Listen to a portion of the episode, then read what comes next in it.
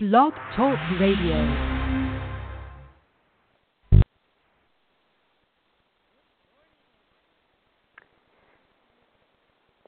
Good afternoon, everyone. This is Susan Wingate with Dialogue Between the Lines. We had a little technical glitch there. There was a little bit of silence, but I think silence is a wonderful thing every now and again. Anyway, so here we are, Dialogue Between the Lines. This is a special show. Um, we don't normally air at 2.30 on Mondays. Our normal show airtime is 10 o'clock um, in the morning Pacific Standard Time on Tuesdays. I think I said that Tuesday mornings. Anyway, but we have a special guest, James Rollins, who is a New York Times um, and international best-selling author on the show, and I really wanted to get him on, but we were totally booked, and I wanted to squeeze him in. And since he had some time for me too, I thought, wonderful, let's do it.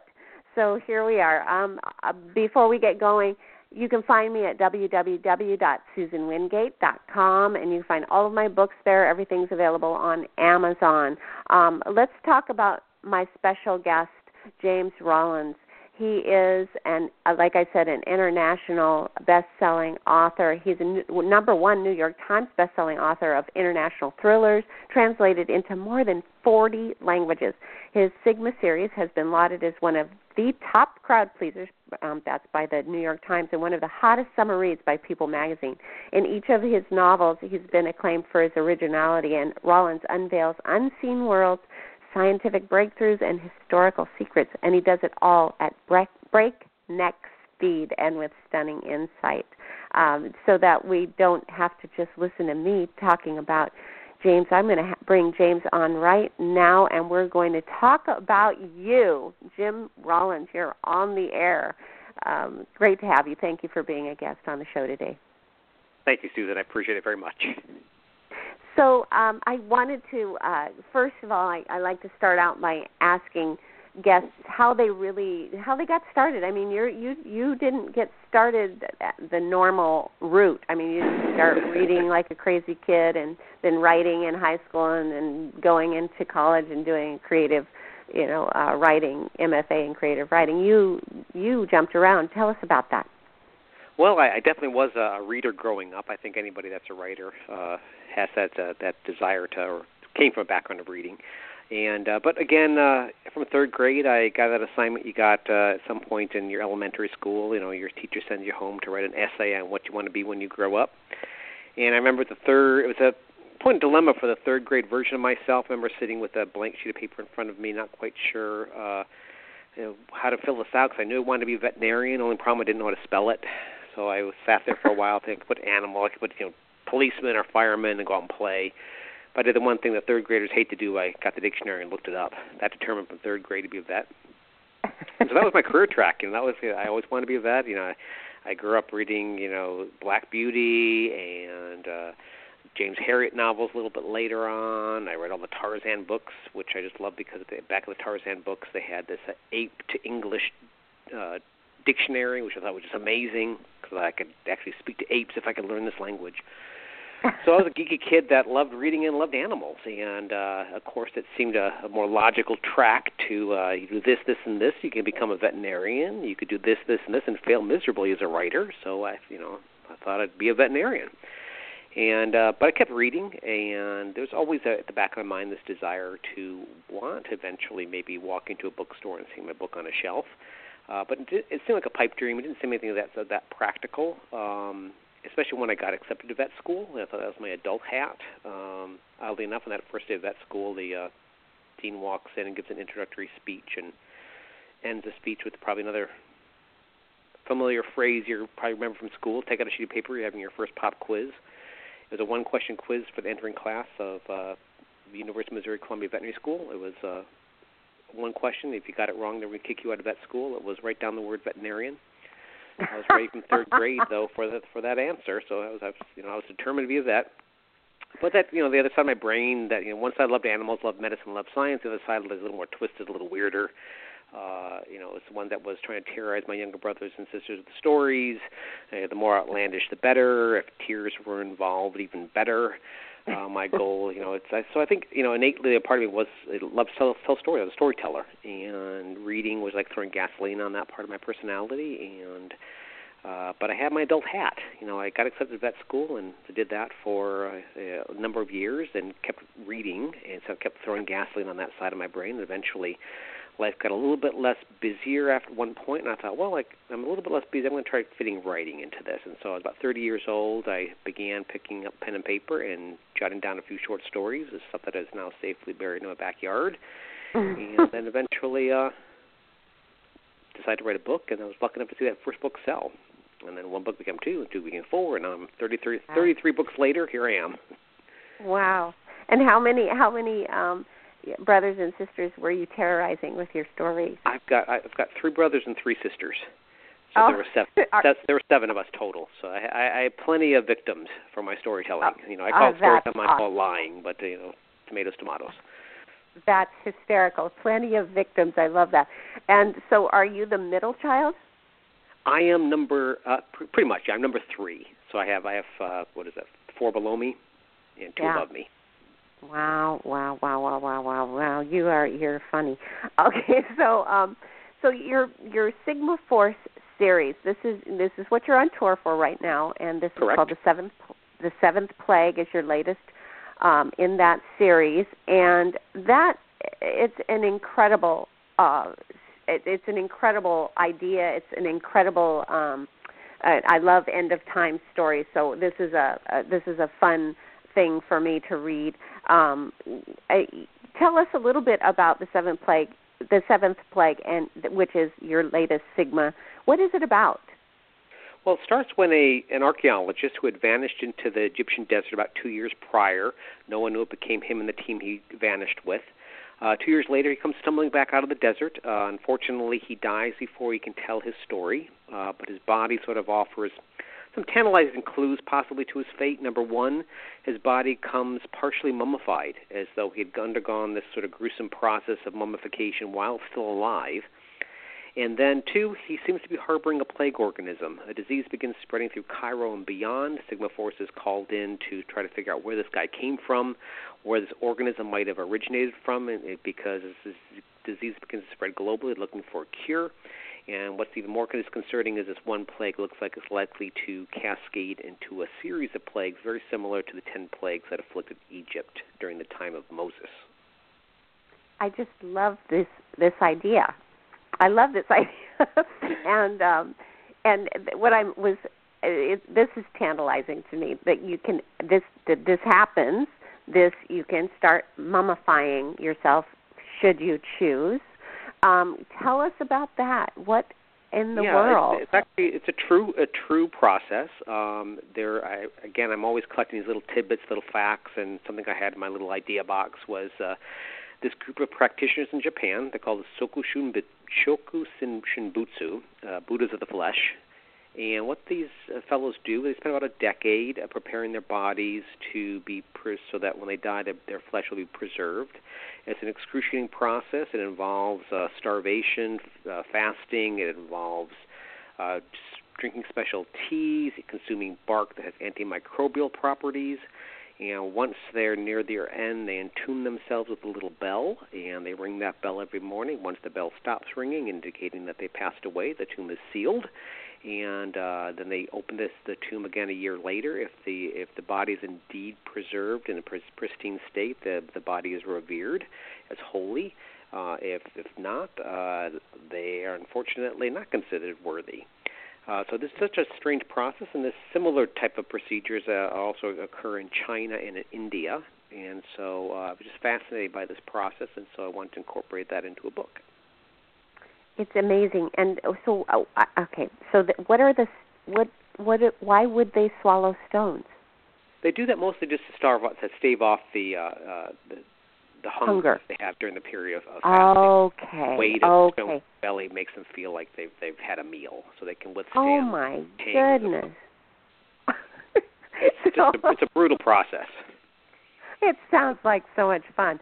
So, um, so of course, as as a Christian uh, and understanding uh, the whole plague events that occurred, Um, could these really happen again? I mean, could these could the plagues? I mean, uh, first of all, first of all, let's go back. There are a lot of people think that the plagues of the Bible were are mythological, or are, are based in myth. Right. What do you say to, about that? Well, I had a chance to travel to Egypt and uh, got a chance to interview a uh, Egyptologist named David Rohl. Uh, he's fairly famous. He's been on PBS. He's had a special. He's done a book, uh, written a few books on on the subject. But he sort of all, offers a sort of an alternate timeline to the events that uh, that occur in Egyptian history. Uh, specifically looking to see if there's any verifiable proof that the events depicted in the book of Exodus of Moses, of the escape of the Israelites, of these plagues, if, if there's any any time frame in Egyptian history where where it would match, and he was able by by sort of unfettering uh, the time that most people accept as Egyptian history, uh, he found a period of time in Egyptian history that seems to match that. So he sort of has a, a, theory or explanation that can prove that these events in the Book of Exodus actually happened. And likewise, he offered sort of a scientific explanation how this cascade of plagues might have occurred. Uh, so I was fascinated by that. Again, didn't know what how to write a thriller about that, but uh, it was in my idea box. And uh, as I began building the story, uh, it started. The story started because I was intrigued by uh, the Zika virus, a modern day plague. Here we have an organism that originated in a monkey in Uganda, yet over a short period of time has pretty much circled the globe to the point where we've seen cases in Florida, just last month some cases in Texas. And science seems to be baffled at being able to stop this plague you know, unfortunately, we have sort of a we put too much faith in scientists and medicine, and we uh, are oftentimes surprised that we can't stop things. And so, I nature is tricky. You know, if we push against nature, nature has a tendency to push back. And so the Zika virus is sort of an example of that. Here we have this virus that seems to be withstanding most of our attempts by modern science to stop it to spread, and it causes very debilitating birth defects. And, and again, me being a veterinarian, I sort of studied the pathogenesis on how this disease causes this birth defect, and it's a very strange process in which it happens.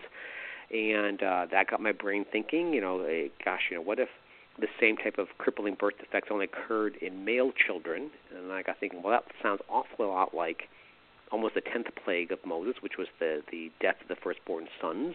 Mm-hmm. And then I remember, gosh, remember somewhere in my box I had this whole uh, interview with David Rohl about you know the these uh, Moses's ten plagues and the the historical basis for the Book of Exodus, and so that began the the uh, sort of the snowball effect of that story. You know, started there and just kept rolling and rolling, got bigger and bigger until I eventually the story unfolded. And This story sounds amazing. We're talking with James Rollins, um, and his latest Sigma Force novel is called The Seventh Plague, and it's is it it's out. It was out in December, wasn't it? Right, came out mid December, and uh, yeah. still out there. Yay, good, and I'm I'm sure it's selling just well, and when when it should be. This is an incredible idea. Um, you know, and you you have quite a brain. I love the way you're thinking about the uh, the plague and that this and then the Zika virus, and then you're bringing modern technology into the story, and, and to the point where you talk about electrical or electric bacteria. Um, do you want to talk a little bit about that? Yeah, again, this is another example of sort of nature surprising us. You know, no one suspected that these organisms even existed. These are bacteria that uh, their food source uh, is electricity. They feed off electricity. They actually scavenge electrons off of, of, of surfaces that have a little bit of electrical current in them. And uh, no one suspected they even existed. They found them accidentally. Somebody was just uh, sticking electrodes in this uh, area of mud, this mud bank, and they were shocking the mud bank, and lo and behold, up come these organisms to feed. No one suspected they existed. They've discovered there's about 12 different species found around the globe that do this. Um, I love the fact that that's you know nature still surprises us in this manner. Uh, right now, different labs are trying to find practical uses for these strange organisms. Uh, some one lab is looking to, to, to produce these living biocables, these living bacterial cables that can transmit electricity. Another one is investigating whether these could be little batteries for, for nano machines, things that might be able to have industrial purposes. So again, uh, a real fact, even though it sounds outlandish and strange. Of course, me being a thriller writer, I'm wondering well, what if one of these organisms was infectious? What might that disease yeah. look like? And of course, you're going to find out if you read the book. Oh wow, that is amazing. So and and so the electric bacteria that that is that's true. This is fact. This isn't part. I mean, of course, you you're utilizing this true thing in nature into your you're incorporating it into your story, but this is this is real. These yes, electric the organism, bacteria. Organism is they're they're real. There's like I said, 12 different species that have been discovered. Um, you can you go online and you can actually see pictures of them and read more about them. In fact, at the end of my book, I have a what's true and what's not section where I sort of uh, pull back the curtains a little bit and sort of separate you know fiction from fact, and you're going to find out exactly how much of the book is based on on reality, and if there's any topics that anybody's intrigued by, I hopefully leave them a few breadcrumbs to follow. So. Uh, so yeah, it's a great deal of fun of uh, mixing fact and fiction and, and trying to blend it so well that it's hard to tell tell the difference between the two.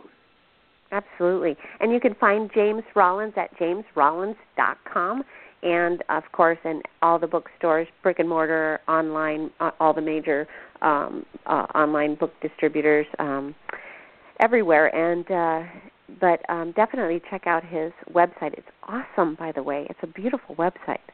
Well, thank you. There's also a whole section on the website for anybody that wants to be an author. There's sort of a a uh, sort of writer's little corner where hopefully I offer some tidbits uh, rather than you know reinvent the wheel. You know, check out the website. You can hopefully uh, learn a few tips. Yeah. So also, um, in the seventh plague, during that adventure tale, you also raise some concerns about climate. How does that play out in your book? Well, I, I don't want to go in a great deal on how it plays out, but it, it is uh, again, it's not the book's not a diatribe about climate change, but you know, definitely something seems to be happening. Uh, I spent some time in the Arctic researching this novel and was able to see about the the amount of glacier uh, receding that's occurring up there, and uh, so. You know, November, December were the hottest months. So they just made a declaration that 2016 was the hottest year on record and uh, again, I love sort of exploring these topical things in my in my book. But in this book, I'm specifically looking at, you know, what what can we do if if this is truly happening? You know, what's what is our what's our uh, what can we do to try to stop this from happening, and you know, where where are we headed with that? And there's a, I was reading about these these big massive projects. They're called geoengineering, and this is sort of what I call the hail mary passes by scientists if if we go past the point of no return, which some people believe we're already at that point. And these are huge, gigantic projects. They're like uh, one of them is flooding Death Valley so that the uh, we can keep the oceans from uh, rising too fast. One is wrapping Greenland in a blanket. Um, even uh, uh, Bill Gates is involved in a project for building a big space shield. These le- thousands of lenses, uh, 100 square miles of lenses that are going to reflect the sun away from the Earth. So there's all these different uh, uh, big, gigantic projects. But of course, it's hard to deal with when you talk about global level of projects. Whether you know what can go wrong, and so something we explore in this novel is you know there's so many variables that are in place for when we're talking about these global wide engineering projects.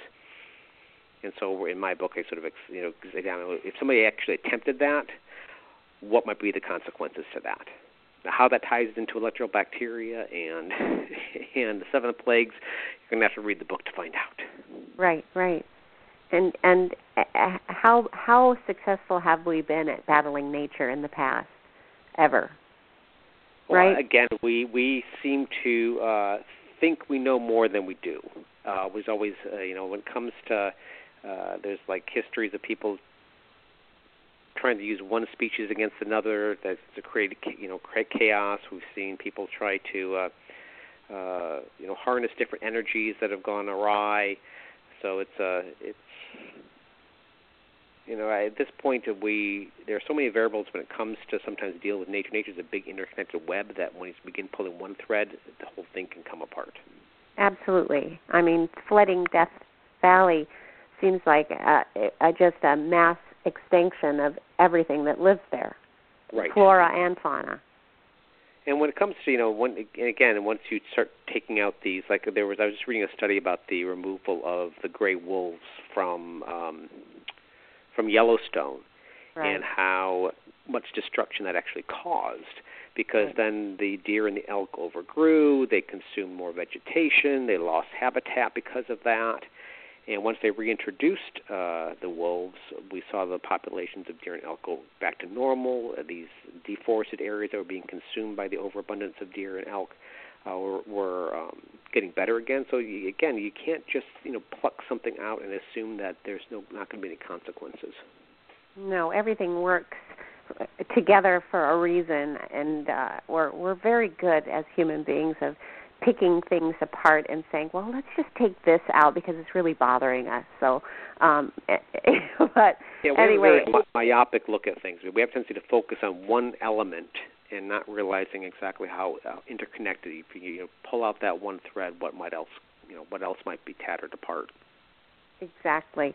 Everybody, we're talking with James Rollins, and his latest novel is called The Seventh Plague. It's his, it's the twelfth. Is that correct? Twelfth book in the Sigma Force series. Correct. Number twelve. Good gravy. How many books do you have you written? I, I know. That is the, that is my 33rd book. So I've attempted to destroy the world 33 times. Uh, but luckily, I do have a couple more schemes in my back pocket for at least a couple more books. Oh, that's good for us to know for sure. Anyway, thank you so much for being on the show. Again, James Rollins, jamesrollins.com. It's been just an absolute pleasure. And anytime you want to come back and talk about your next book that's coming out, please, please let me know, okay? I love it, Susan. Thank you very much. You're welcome. You take care. Bye bye. All right, bye bye.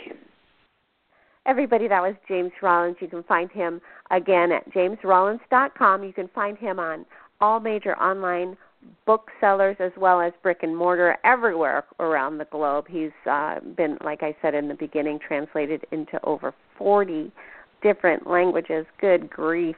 And uh, um, just a great guy, incredible imagination, and uh, you've got to get his books so um, back to tomorrow. Uh, another great author, Vincent Zandri, is going to be on the show tomorrow morning at 10 o'clock in the morning. Everybody, thank you for listening in to my special airing with James Rollins. Take care. Bye bye.